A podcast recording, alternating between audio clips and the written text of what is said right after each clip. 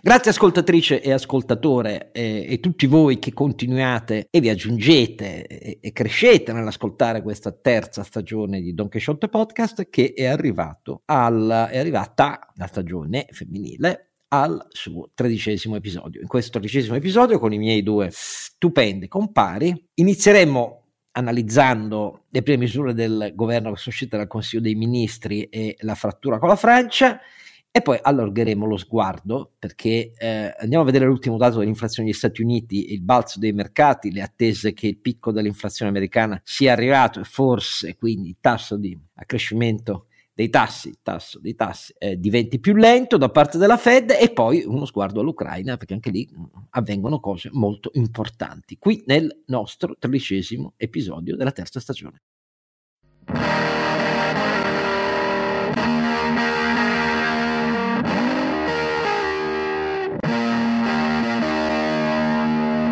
Don Chisciotte è sempre Scar Giannino e con lui ci sono sempre i suoi due bastoni della inutile vecchiaia, che speriamo non sia troppo protratta, ma io vorrei vederla finita abbastanza presto, però ho i due bimbi piccoli.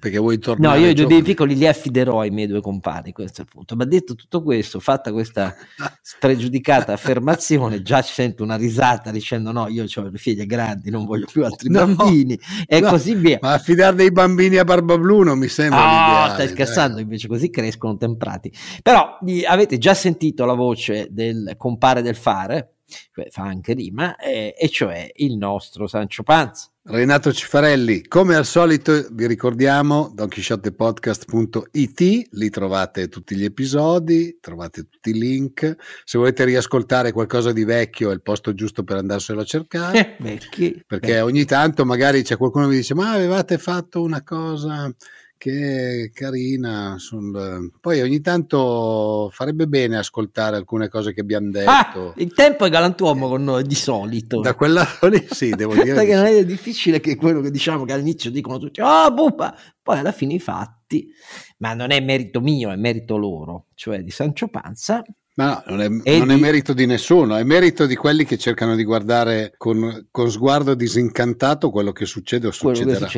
Mentre invece molto spesso, tu sai meglio di me, si guarda visto con tutt'altra ottica, fatto, ci sono lenti ideologiche e di short termismo, tutti accusano i mercati di short termismo, ma lo short termismo, cioè lo sguardo a breve della politica e degli affari pubblici, del dibattito pubblico italiano, è pazzesco. Oltre ovviamente alla lente invece lungimirante verso il futuro di Sancho Panza, c'è quella poi penetrantissima verso tutta protesa al futuro, c'è il telescopio proprio. Altro che una roba che stiamo parlando di quelli ancora da realizzare e mandare in orbita, per come è capace di analizzare, cioè quella del nostro lonzinante caro Roberto Carnevale Maffè, più interessato alla carota che al bastone, volendo dire, però se è necessario vale sempre bastone, noi siamo per il nudging, non siamo repressivi, statalisti, panpenalisti, ecco, questo è ovviamente una differenza culturale che ci rende assolutamente minoritari nel nostro paese, come è evidente. Allora, cominciamo da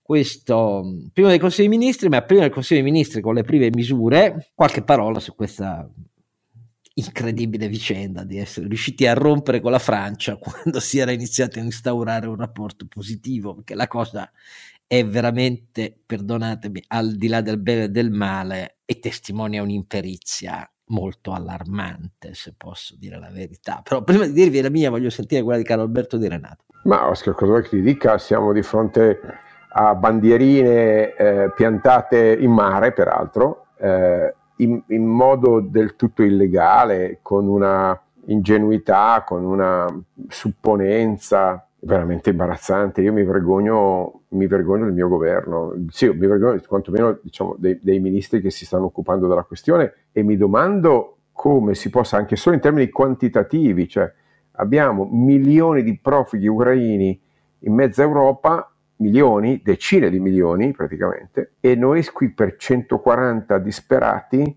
vogliamo fare un caso internazionale avendo torto. Noi abbiamo la percentuale di accoglimento di immigrati tra le più basse d'Europa e siamo qua a fare... E di richiedenti asilo. Beh, per forza, i richiedenti asilo saranno anche richiedenti, ma mica sono scemi, ok? Quindi richiedono asilo nei posti che hanno la cultura dell'integrazione e dell'accoglienza, non la cultura del doganiere arcigno che dice no, scelgo io chi scende, scelgo io chi ributtare in mare. Oscar, che vuoi che ti dica? Devo dire, avevamo bisogno di tutto meno che di un'altra dimostrazione di incapacità, inadeguatezza, stupidità, autolesionismo di questa banda di impreparati che abbiamo purtroppo mandato al governo. Giudizio radicale, totalmente negativo. Ma no, non è mio, cioè è il giudizio di tutta Europa. Come si fa a fare queste cose?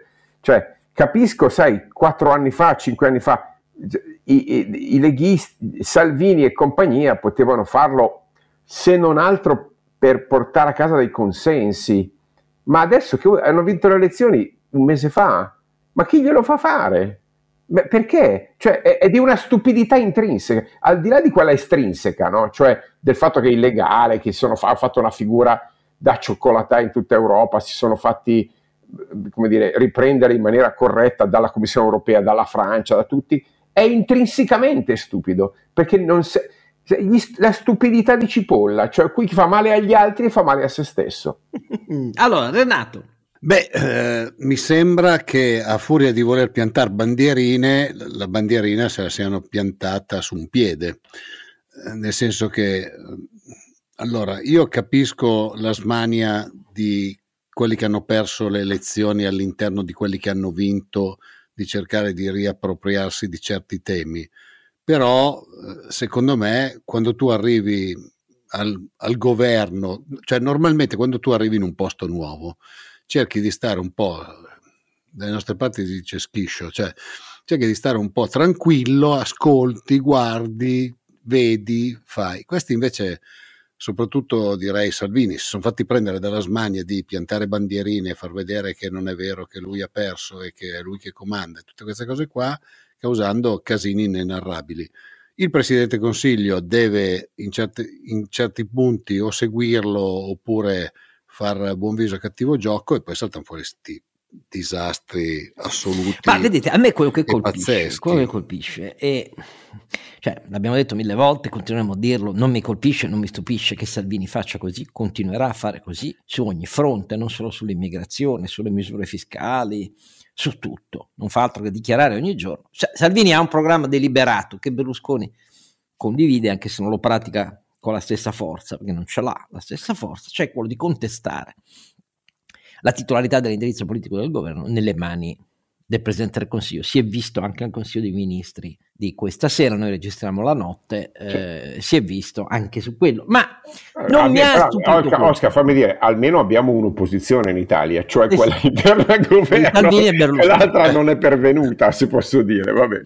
Ma detto questo, non mi ha stupito, mi ha stupito nella misura del giusto Piantedosi, che ha avuto collaborando con Salvini, da buono con punto di ottimo funzionario dello Stato, come è stato quando svolgeva la sua carica di prefetto in giro per l'Italia, si è tramutato in una sventola bandiera contra Daiolo, ecco, per così dire, perché il suo decreto era chiaramente contrastante, a parte di ignobile fattura, nel senso che era, dal punto di vista giuridico, non circostanziava la fattispecie e così via, la pena di 6 anni per considerare intercettazioni, ma non è questo, ma era in contrasto nella sua immediata prima applicazione con il diritto internazionale del mare, le sentenze acquisite su questo che ci sono, giurisprudenza europea e internazionale, nonché con la Costituzione. La procedura della selezione affidata ai medici era incredibile, cioè ricordava ben altre selezioni, non voglio dire quali perché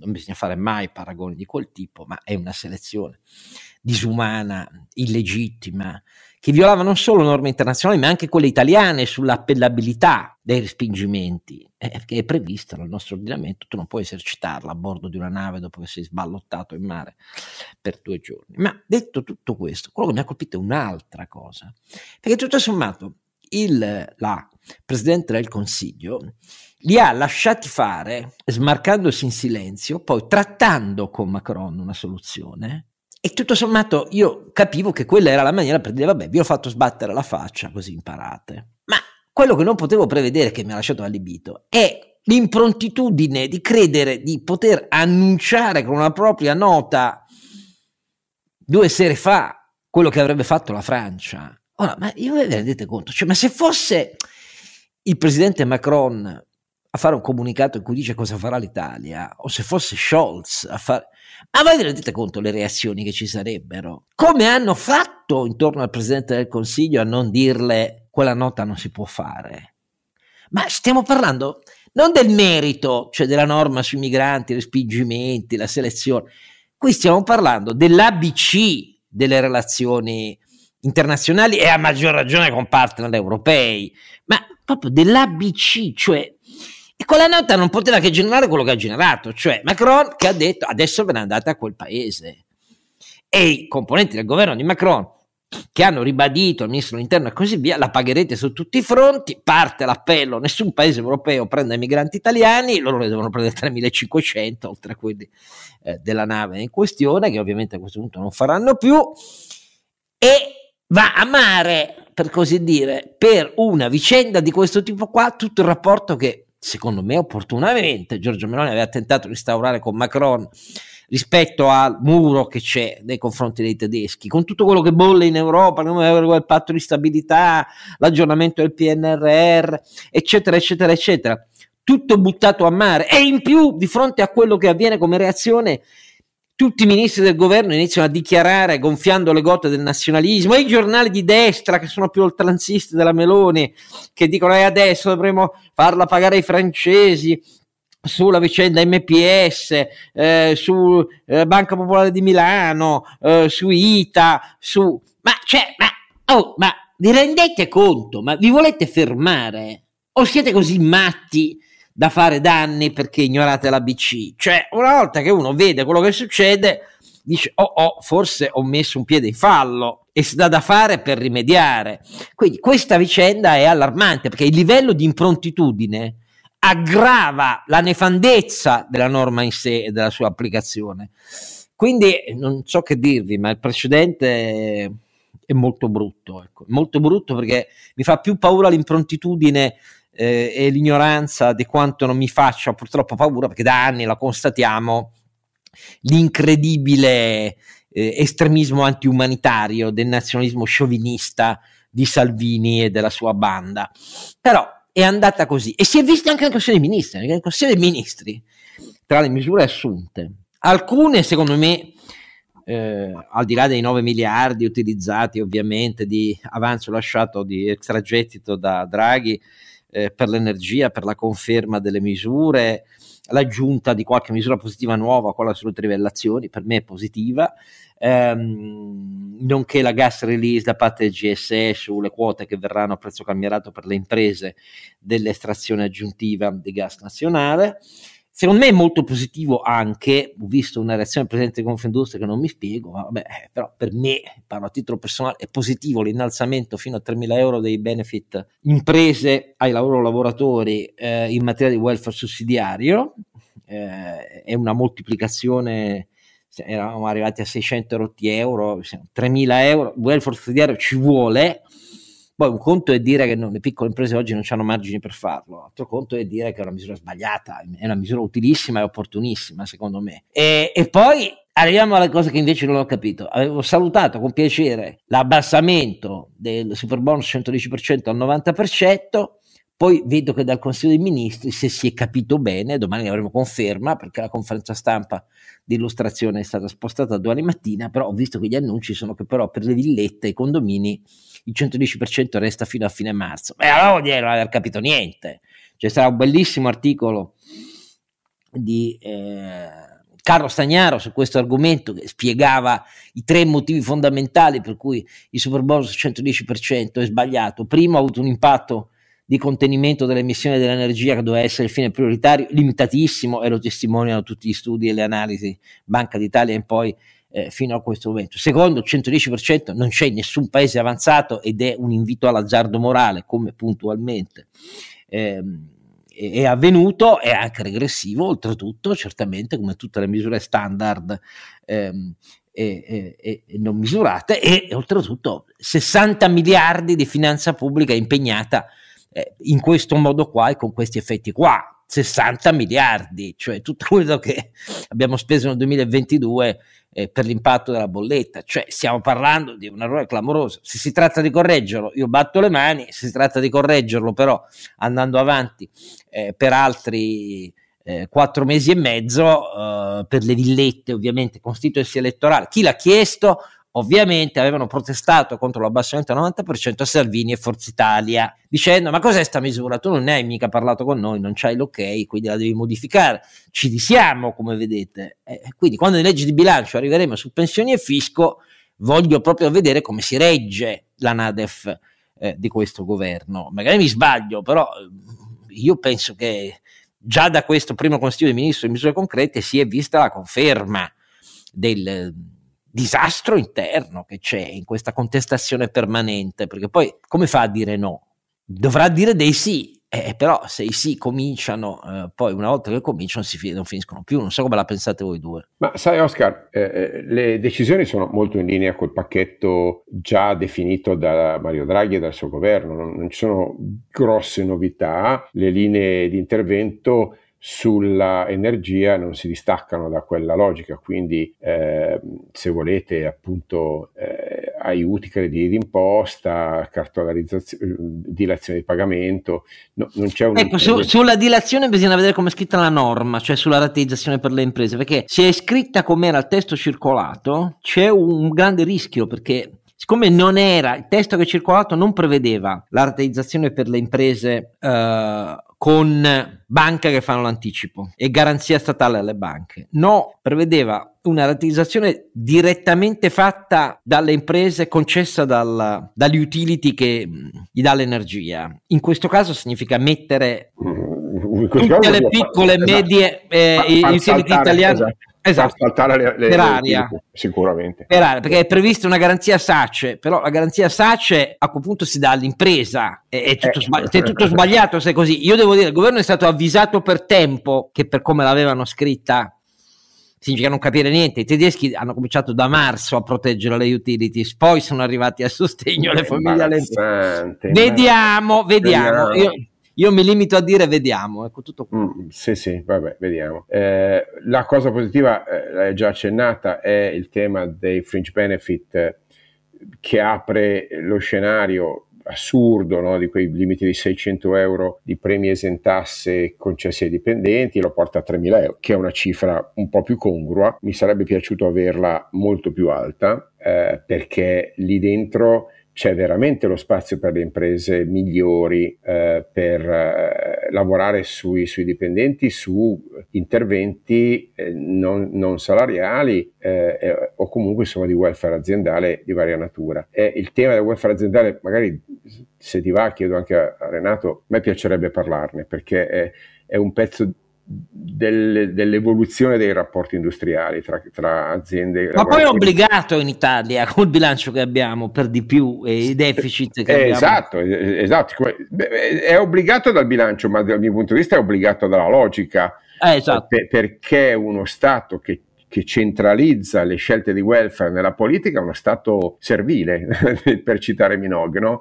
Quindi alla fine è uno Stato in cui le prebende, i clientes, i bonus proliferano, mentre portare lo spazio defiscalizzato dei fringe benefit a livello aziendale è un principio, se volete, appunto di responsabilizzazione, di avvicinamento tra gli attori e la responsabilità, è un principio di sussidiarietà sicuramente diciamo di natura economica ed è un modo per responsabilizzare, per far crescere le imprese. È vero che le piccole e medie principio sturziano, ecco. Sì, ma educa le imprese ad avere un rapporto moderno e orientato al futuro con i propri dipendenti. Se penso a che cosa devono fare le imprese per attirare i ragazzi di domani, se vedo come escono i miei ragazzi dall'università e vedo che cosa chiedono alle imprese, veramente la prima cosa che chiedono è: che teoria hai delle remunerazioni e del modello organizzativo? Non è il salario come valore assoluto, no? Ma la costruzione, la struttura della remunerazione complessiva, monetaria e non monetaria, che oggi è richiesta dai giovani. Quindi questa cosa qui quantomeno lascia lo spazio fiscale per farlo. Ecco, è proprio l'inizio, però fammelo salutare come una cosa di grandissima importanza e tutta da studiare. Il resto, è, come dicevo, è tendenzialmente banale, ancora una volta regressivo sul prezzo della benzina, regressivo di nuovo sicuramente sul super bonus. Ora il tema delle villette è più un tema, se vuoi, di riparare un danno fatto perché le villette ricevono, diciamo, i 3 mesi che le sono stati tolti con il pasticcio fatto precedentemente, quindi lo vedo quasi come un atto dovuto.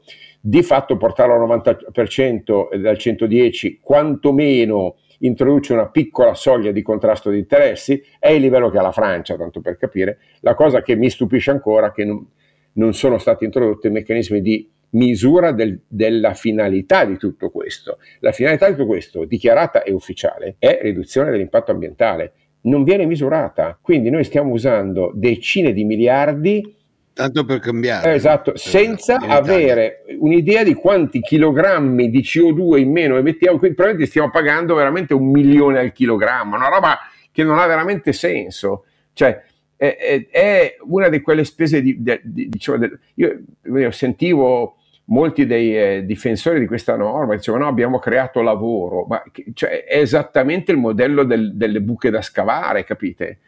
Perché fosse almeno un lavoro creato con presupposti di produttività maggiore, no? Fosse stato un sistema che incentivava la filiera dell'edilizia, che è importante certamente, a fare investimenti strutturali. No, qui abbiamo al contrario iperframmentato, fatto aumentare i prezzi, creato colli di bottiglia sulle catene di fornitura, alimentato l'inflazione. Ecco, se vado a vedere distorsioni di mercato, esatto, se vado a vedere, creato un'incertezza, creato una bolla tutta da vedere sul tema degli incagli dei crediti, probabilmente lì dovremmo finire a fare un fondo garantito dallo Stato per recuperare gli NPL, esattamente come abbiamo fatto circa 10 anni fa. Persino Poste ha bloccato l'operazione. Sì, ma voi capite, ma una roba di una... La parte fiscale che avremo. Dai. E mi domando come mai questo governo, che ufficialmente avrebbe dovuto essere molto diverso da quello che ha varato il 110, sia ancora qua a baloccarsi con una norma che è di un assurdo strutturale. Nessuno è contrario all'incentivazione, all'efficientamento fiscale. Quelli sono soldi spesi bene, ma appunto orientiamolo a quello. Invece abbiamo voluto fare una specie di manovra di politica industriale per una filiera inefficiente, una specie di aiuto welfare con la storia del reddito. Cosa c'entra il reddito? Cosa c'entra il reddito, Oscar, con il tema della sostenibilità? Non c'entra niente, ancora vedi un'ibridazione senza senso. Quindi purtroppo, fammi dire, ma no, una iniziativa scritta male, gestita peggio, che ha generato tra l'altro sfiducia nello Stato. Quindi l'effetto che hai ottenuto è che i cittadini abbassano il livello di fiducia dello Stato, giustamente, perché lo Stato poi si rimangia le proprie scelte, incasina le cose, promette le cose che non le mantiene. Posso dire una disastrosa, una delle cose peggiori in assoluto mai viste nella storia della Repubblica. Mi dispiace dirlo, ma è così. Ah no, per me è il 110 proprio annuale, non pluriennale, come giustamente scrivevano. Una misura di questo tipo per il patrimonio immobiliare italiano, per come è ridotto e per quanto è esteso, deve essere pluriennale per forza. La terza osservazione che facevano Luciano. Sì, ci sono 12 milioni e mezzo di alloggi in classe G e 9 milioni in classe F. No, fatto così, per me è stata la peggior norma del governo. Questa è nata con il governo Conte PD, mentre i decreti di sicurezza erano nati con il governo Conte Salvini. È la peggior norma di quel governo, che insieme a Conte Salvini è uno dei peggiori governi della storia della Repubblica, per me, detto questo. Però evidentemente il bilancio non è ancora chiaro di questa misura, e quindi sotto la pressione del lancio da una parte si va avanti, ed è un vero peccato, se posso dire le cose come stanno, perché, ripeto, non è le proroghe di 3 mesi che cambiano la faccenda, hai ragione su questo, ma è proprio sbagliata in sé, l'orizzonte temporale, oltre che i criteri di questa misura, e oltre l'azzardo morale del 110%. Vabbè, detto tutto questo. Lasciami dire 2 cose, Oscar, sulla parte della defiscalizzazione. Allora, la teoria degli ultimi anni è quella di portare sempre di più i premi di risultato vicino al posto di lavoro e quindi in azienda, perché è lì che si fa veramente poi la produttività e si fanno tutte queste cose qua. E tutto sommato fino a oggi era stato molto marginale il tipo di agevolazione che lo Stato aveva dato. Ci sono già state, perché sarebbe ingiusto dire che non è vero, però era sempre stato abbastanza marginale.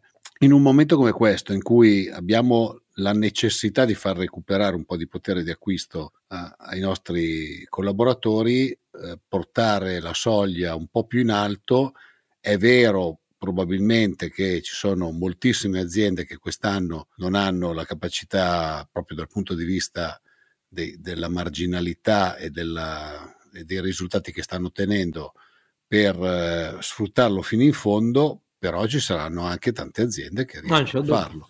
E quindi è sicuramente una parte positiva.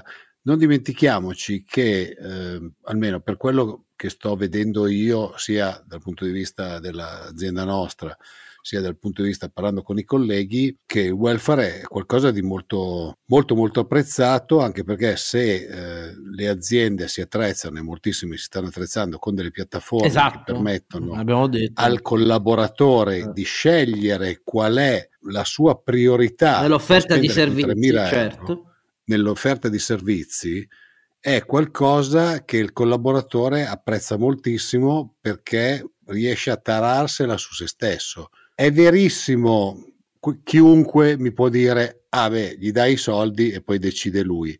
È verissimo, è vero, però rimane il fatto che è un servizio in più che tu dai al tuo collaboratore, che non è solo soldi, anche perché poi molto spesso certe piattaforme permettono anche magari di avere qualche sconto, di avere delle convenzioni o di avere cose. Cioè, per dire, ci sono moltissime persone che poi decidono di usare quei soldi per pensioni integrative, che sono, quando sono sulle piattaforme soprattutto di tipo bancario, comunque hanno una parte di agevolazione, diciamo così. Quindi da quel punto di vista, questo secondo me è un passaggio molto importante, che noi come imprenditori dovremo cercare di sfruttare, di utilizzare sempre di più.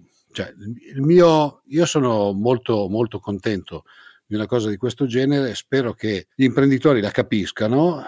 Mi spiace moltissimo naturalmente per chi lavora in aziende che sono in crisi e quindi magari non avrà l'occasione e la possibilità di sfruttare tutto quell'importo, però cerchiamo di essere positivi.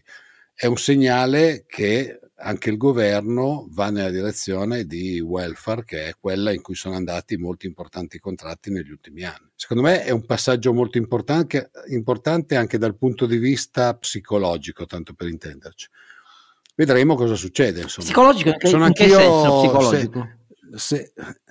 In che senso? Perché come diceva Carlo Alberto, sta un po' cambiando quello che era la concezione di cosa ti dà in cambio l'azienda del tuo lavoro. Sì, ho capito. No?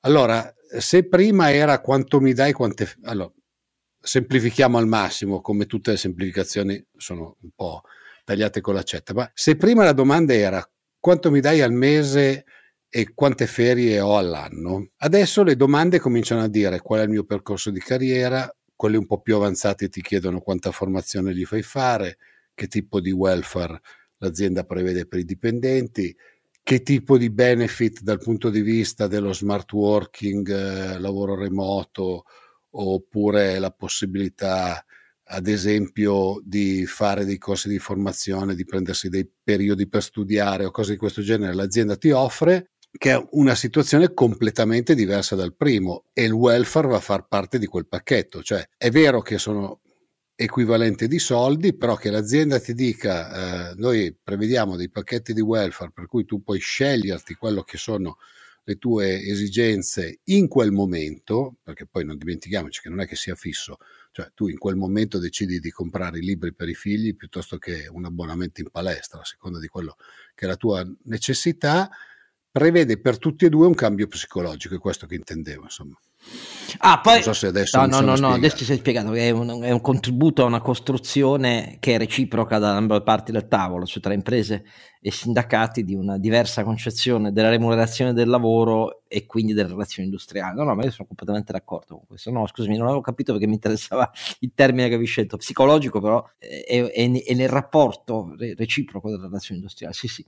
Naturalmente nelle misure assunte c'è anche il tetto del contante, di cui già si è tanto parlato, fino a 5.000 euro. Io vi faccio solo ridere perché non sono sicuro che tutti abbiano presente le oscillazioni di questa bandierina che ci trasciniamo dietro negli anni, alle nostre spalle. Noi siamo passati, quando c'era la lira, il limite all'introduzione, il limite all'uso del contatto erano 20 milioni di lire, che con l'euro divennero 12.500 euro, cioè si alzò di un po'. Nel 2008 poi, 6 anni dopo, scende a 5.000 euro, anzi scende ad aprile, perché poi a giugno risale di nuovo a 12.500 euro, sempre nel 2008. Nel 2010 riscende a 5.000, nel 2011 prima scende a 2.500 euro, metà anno, poi a dicembre scende a 1.000 euro, ma nel 2016 si rialza a 3.000 euro.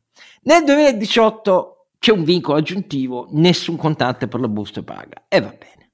Poi nel 2020 2.000 euro, però a fine del 2020 riscende 1.000 euro con la legge di bilancio per l'anno dopo.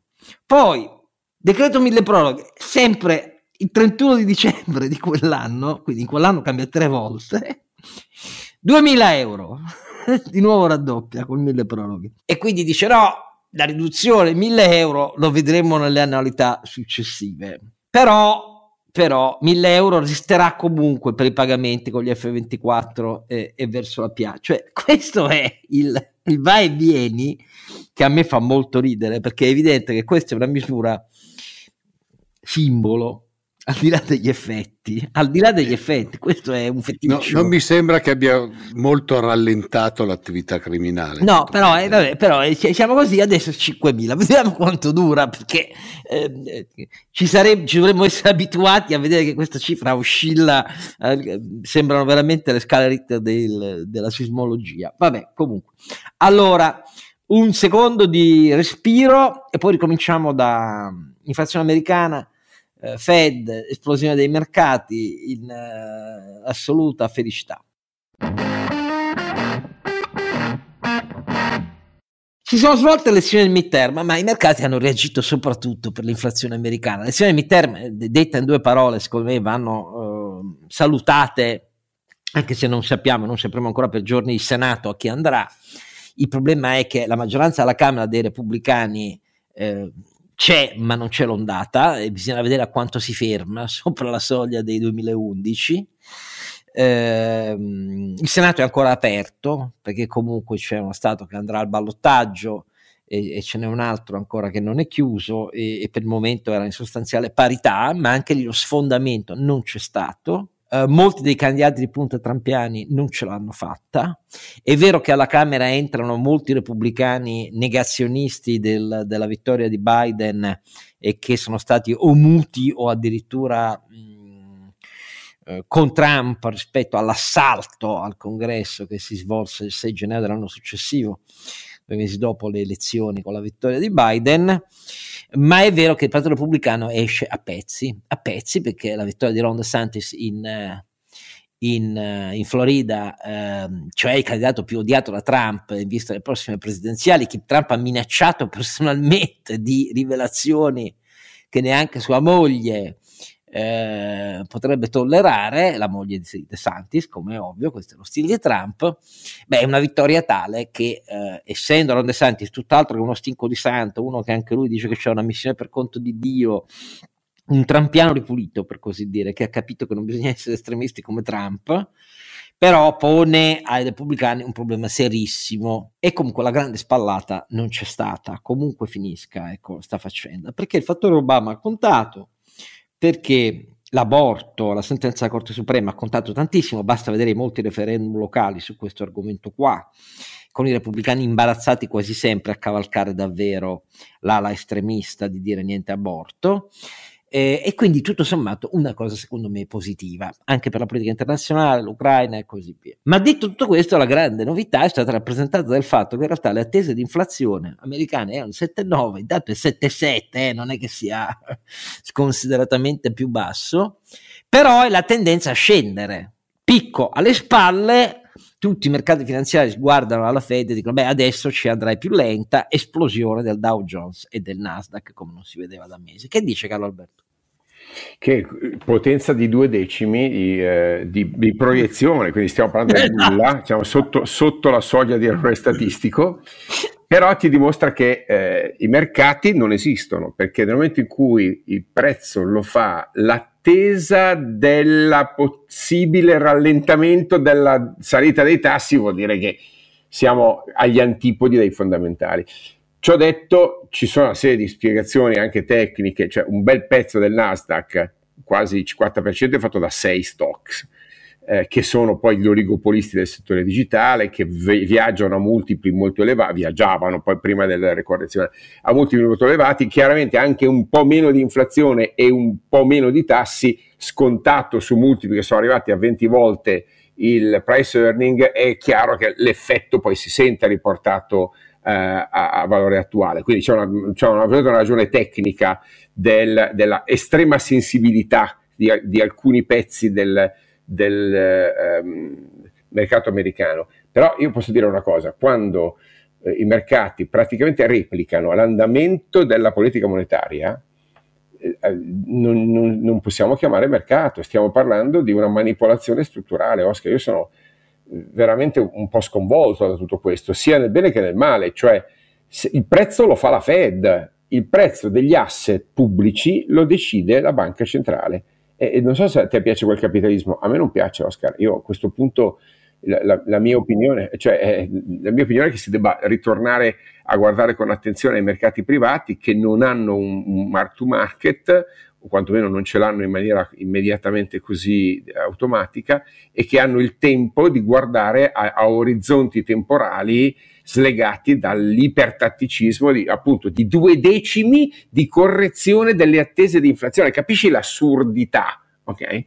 Ciò detto, è chiaro che se l'aspettavano, tutti aspettavamo alla fine della salita, quindi diciamo lo scollinamento dell'inflazione, e tutti a questo punto hanno comprato, no, buy the dip, come dicono gli americani, hanno comprato la valle, sapendo che ovviamente adesso è ragionevole un recupero, no? Poi dopo un rimbalzo di questo genere è una roba storica, però anche in questo caso stiamo parlando di un movimento di mercato che non ha basi economiche fondamentali, ma che è una reazione emotiva a una molla carica.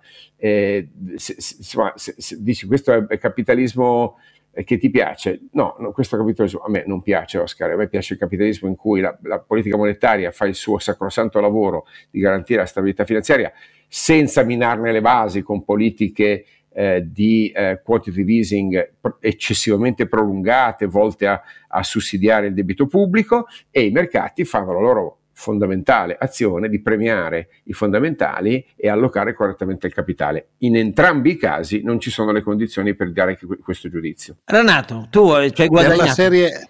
No, allora, lasciatemi fare come al solito l'uomo della strada. Per la serie cose un po' tecniche.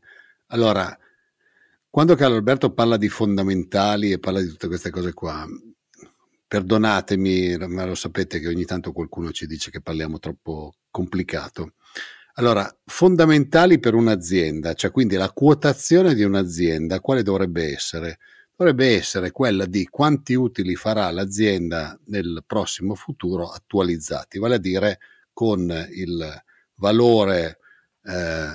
Vengono fatti dei calcoli e vengono attualizzati gli utili, che non è questo il caso, perché non è che la Apple probabilmente cambierà, tanto per dire, quella che conta di più nel Nasdaq, visto che Carlo Alberto citava il Nasdaq, cambierà per 0,2 punti percentuali, oppure per i tassi, visto la cassa che ha, cambierà i suoi risultati futuri, molto probabilmente. E quindi tutta questa cosa qua è una cosa che viene guidata da fondi, da chi ha i soldi per muovere i mercati in base a stamattina ci siamo svegliati, abbiamo visto che l'inflazione scende un po', probabilmente la Fed abbassa i tassi, ma l'effetto non può essere questo in un giorno. Questo per portarlo poi un po', perdonatemi, sono un po' super basic e ditemi se ho sbagliato qualcosa, ma per portarlo un po' su queste cose qua.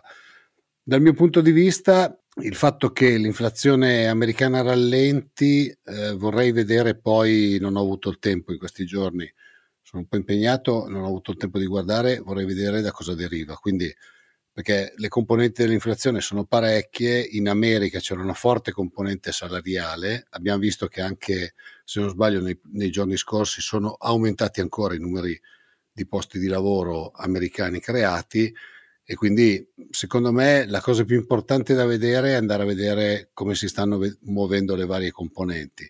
Dopodiché che le banche centrali siano in ritardo pazzesco rispetto a quello che è successo negli ultimi anni, mi sembra che Carlo Alberto l'abbia detto talmente tante volte che mi sembra di essere ripetitivo. Però correggetemi se ho detto delle stupidate, Oscar. No, che correggere? Io non correggo nessuno. Figurati, correggo voi due, siete voi due che dovete correggere me. No, sul funzionamento dei mercati io posso chiedere grandissime stupidate. No, figurati, neanche per l'idea.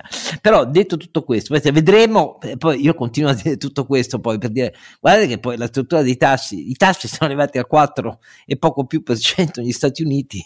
Non è sì, che a fronte di un'inflazione. Esatto, cioè stiamo parlando di una cosa. Ammesso e non concesso che ti diano il 5%, stai perdendo almeno 3 punti. No, ma e comunque anche qui Carberto ha giustamente parlato l'inversione dell'idea di come dovrebbero funzionare i mercati, però se uno ha un'idea, un tracciato plurisecolare addirittura dei tassi di interesse rispetto ai tassi di inflazione, noi stiamo vivendo da quasi 20 anni in una inversione del fatto che i tassi sono sempre stati superiori all'inflazione, non inferiori, però detto nella media del tracciato di 200 anni che abbiamo alle spalle, però evidentemente questa illusione del mondo nuovo in cui il denaro non costa niente, te lo tirano dietro e si bollano gli asset e si gonfiano, perdonatemi, le bolle dei prezzi degli asset è una roba a cui i mercati finanziari erano molto molto, per così dire, affezionati, ecco. Però secondo me invece è meglio che cessi, a dire la verità, perché le distorsioni sono state infinite e adesso che finisce il cui si capisce che oltretutto ci rimettono anche le banche centrali, perché poi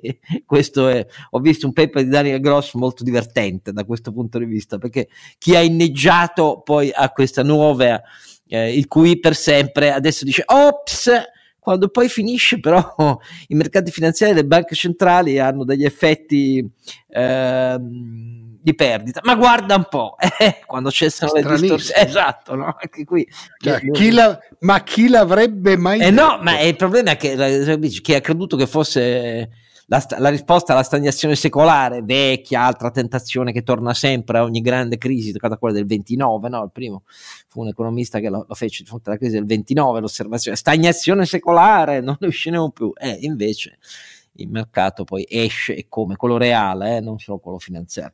Detto tutto questo, che gli ascoltatori dicono che non dovrei mai ripetere, signori, la parte, non tutta Kherson, ma la parte di Kherson, il capoluogo di Oblast, l'unico che aveva conquistato davvero la Russia all'inizio della sua invasione, la parte occidentale rispetto al Dnepr, che la spacca a metà l'abitato di Kherson, i russi si sono ritirati con tanto di commedia televisiva, con questo comandante generale delle operazioni in Ucraina russo che assomiglia incredibilmente al nostro caro Alberto, secondo me, che si è prestato a questa commedia televisiva di fronte al ministro della difesa russo di chiedergli il permesso di ritirarsi dalla parte occidentale di Kherson, e il ministro della difesa che pensosamente diceva sì, perché la salvezza dei nostri militari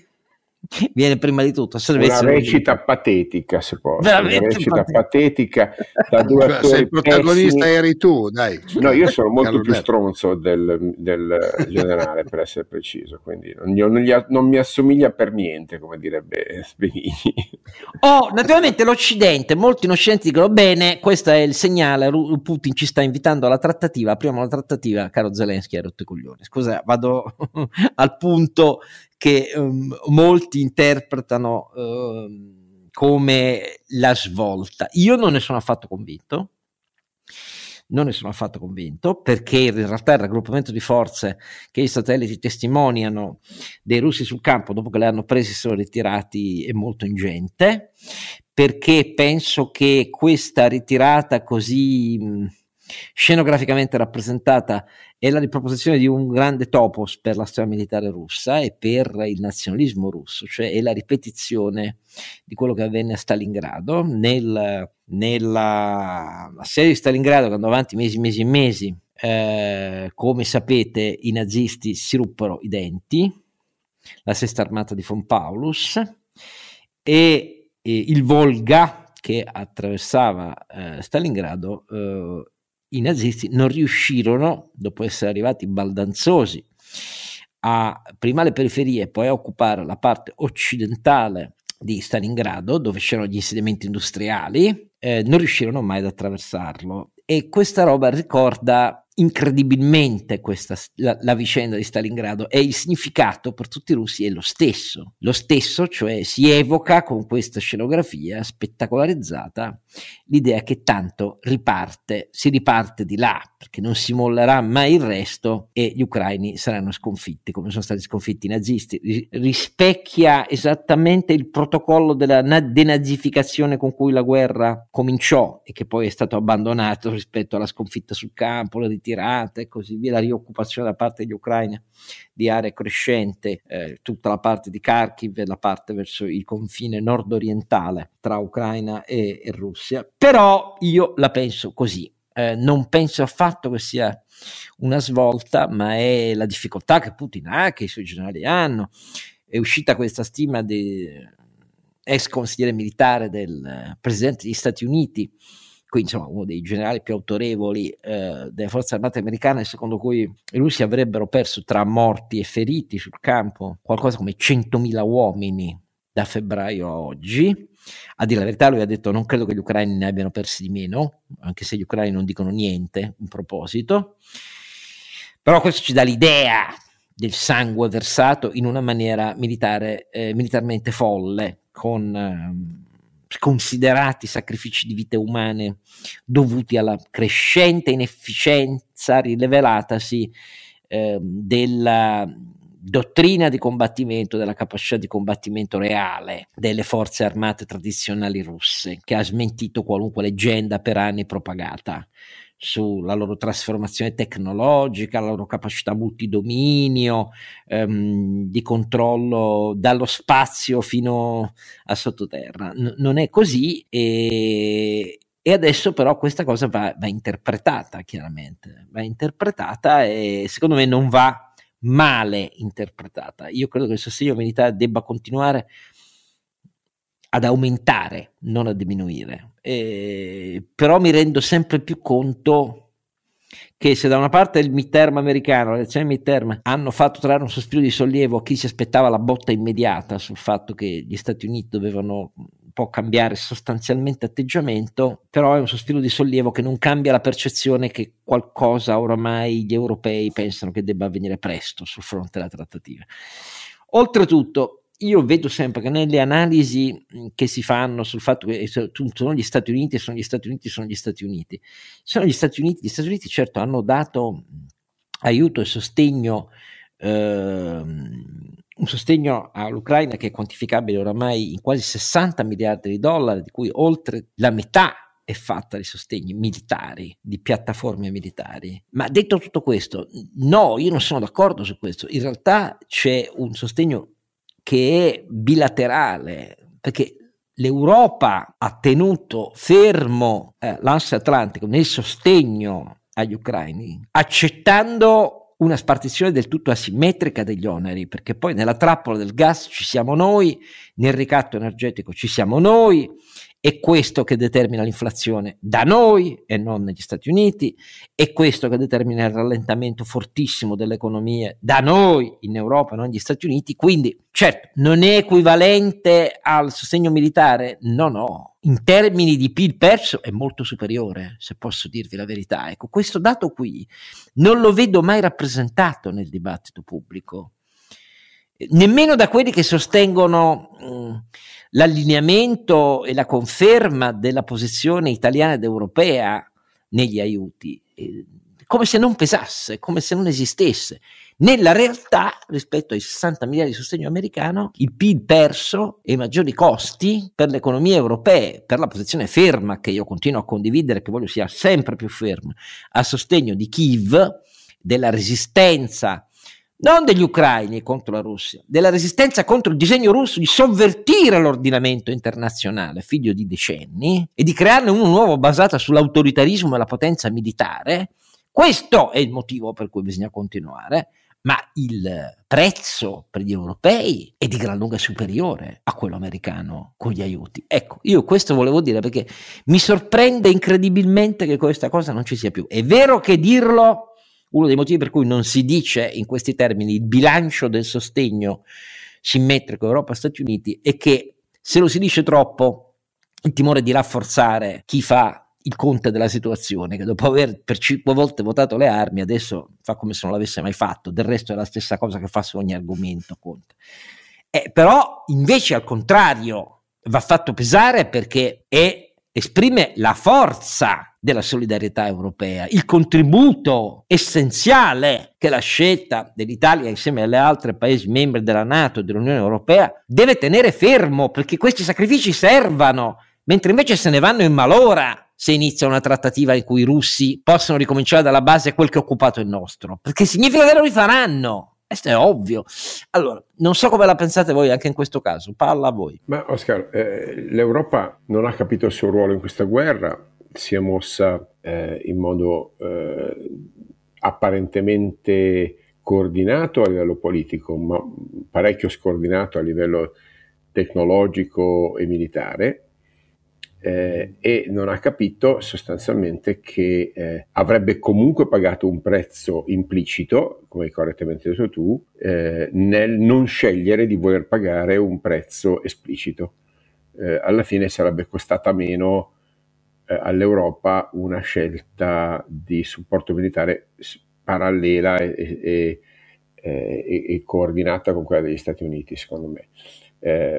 La verità è che forse non ce l'avevamo quei soldi e non avevamo quelle armi. Forse la sostanza è quella, forse adesso o se le avevamo non eravamo disponibili, perché non è vero che non le abbiamo, dai, cioè adesso la NATO non è proprio con le pezze al deretano, però i governi europei, ma parte dei governi europei, non parlo della Polonia, che è quella che è l'eccezione tra tutti, però poi non hanno i soldi per rimpiazzarli se li diamo in proporzioni elevate. Cioè noi non abbiamo chissà quanti semoventi, corazzati, palmaria da dare, quindi ne abbiamo dati 6, non palmaria, i PZH 1000, quelli tedeschi in altre parole, che sono i più avanzati semoventi di artiglieria che abbiamo per sistema optronico di tiro e così via, e del governo italiano poi i soldi per rimpiazzarli non ce l'ha, questo è il problema.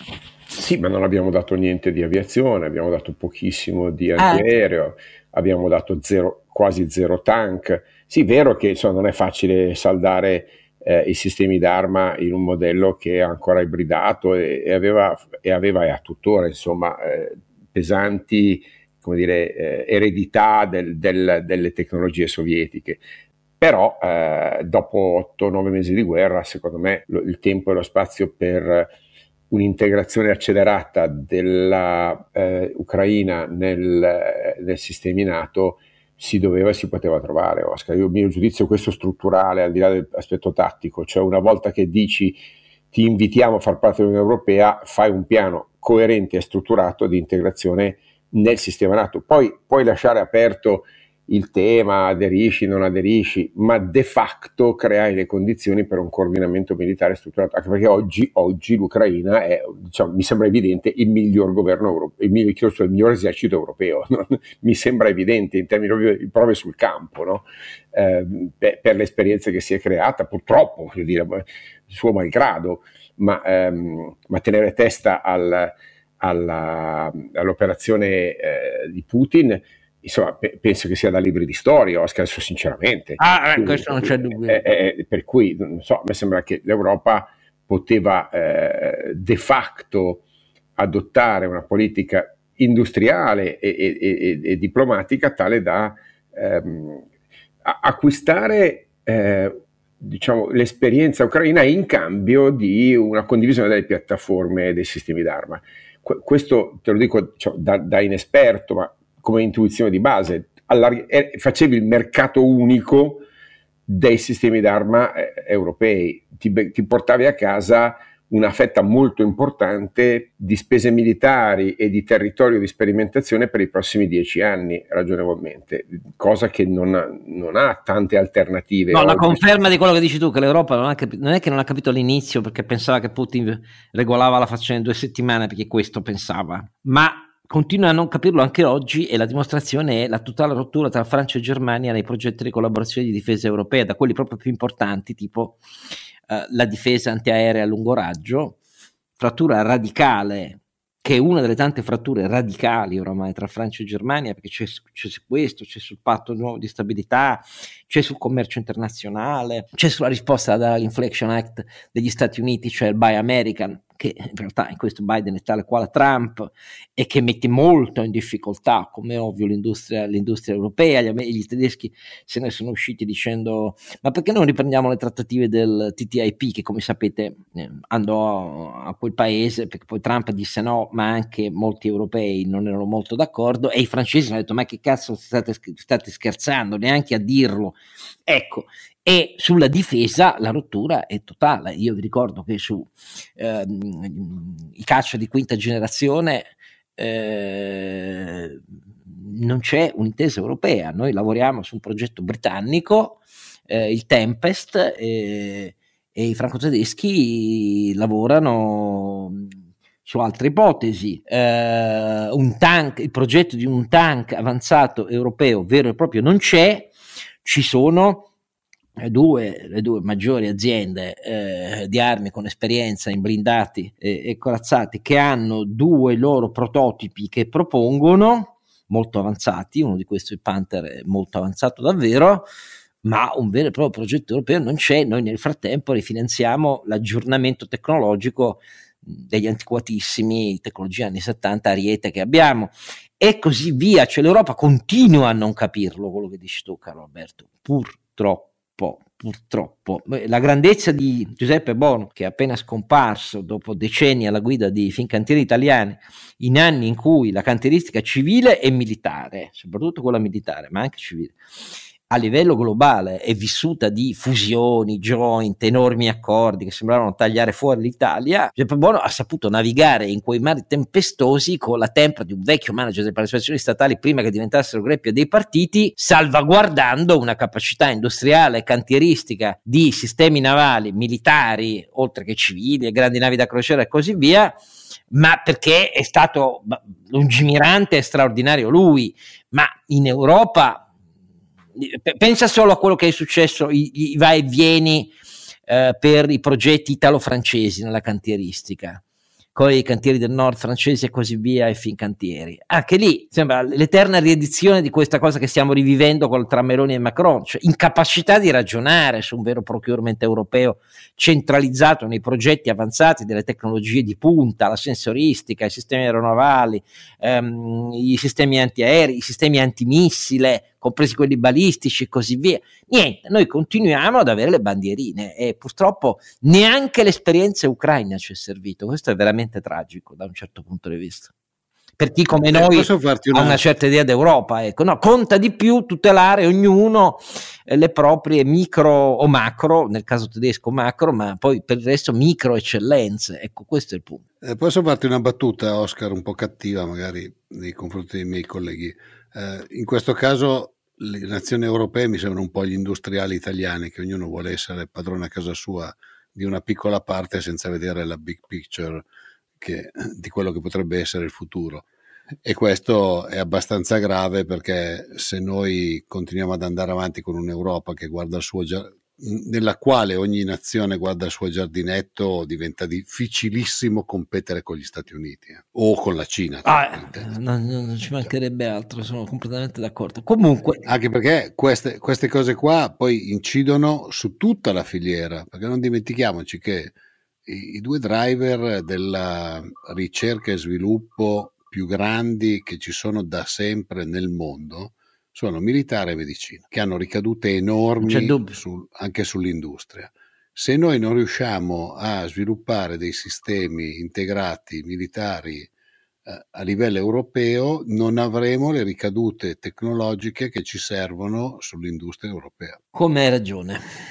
Però basta vedere che i PNRR nazionali, sì, ci sono i progetti PCEI, però poi alla fine la grande gara è l'attrattività dei grandi produttori di semiconduttori, ognuno contro l'altro. Ecco, questo è quello che vedo, a dire la verità. E la grande rottura oramai sull'automotive, perché la Germania con la Cina fa da sola, difende la sua presenza di mercato di BMW, Daimler e Volkswagen in Cina, e che gli altri in Europa non hanno, e dice: vi attaccate al tram, noi non accettiamo una politica comune su questo.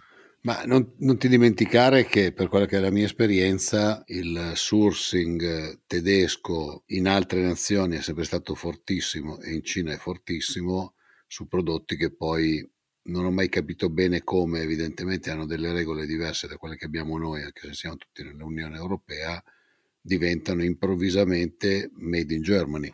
Ogni tanto ci sono delle elezioni, per esempio. Ogni tanto credo che se non si impara dalle elezioni, i doganieri, no, fammi fare una battuta, Oscar.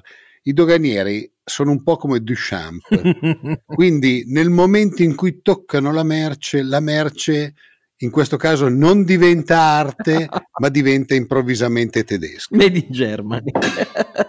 Il doganiere tedesco, basta che guarda, tu invece sei sottoposto a 1000 controlli. Però voglio dire, le elezioni dovrebbero servire a qualcosa. Cioè la Renault, che De Meo sta portando avanti straordinariamente, vista la difficoltà in cui era quando l'ha presa, la Renault faceva il 17% totale della produzione in Russia, e dopo l'invasione ha venduto tutti i suoi asset russi per $1. Allora, se queste elezioni non servono a niente a capire, allora capisci che uno dice: vabbè, l'Europa vuole il suo declino, perché sono elezioni così palmari e sotto gli occhi di tutti, che io faccio i miei auguri ai tedeschi, che credono che i cinesi gli consentiranno sempre di fare quello che vogliono, ma in realtà già non fanno quello che vogliono e già pagano un prezzo oggi per la loro dipendenza dalla Cina. Però purtroppo la storia non fa salti, e la storia dell'Europa che abbiamo in testa noi ha bisogno di molto tempo ancora. Mi chiedo di quali altre tragedie, però, perché più forti di quelle che stiamo vivendo dopo la pandemia e dopo l'invasione russa è difficile immaginarne davvero di più serie, di fronte a cui bisogna trarre dei bilanci sugli errori fatti in tanti anni, ma invece vedo che qui non è solo una colpa italiana, l'Italia è un partner minore in queste partite. Qui il problema è Francia e Germania, e oggi come oggi, soprattutto la Germania, perché la Francia con Macron si è convertita a eccellenze, sì, francesi, ma a progetti europei. La Germania no, questo è il punto, assolutamente no, e risolutamente no. E lo fa con un governo che è più europeista di quelli del passato. Figuriamoci se non fosse un governo a guida socialdemocratica, figuriamoci, ecco, questo è quello che temo io. Però, detto tutto questo, allora, cari compari, grazie come sempre anche del vostro contributo rispetto al mio zoppichio in questo 13° episodio della 3ª stagione di Don Quijote Podcast. Grazie infinite a voi, grazie a voi che ci ascoltate, e appuntamento al 14° episodio.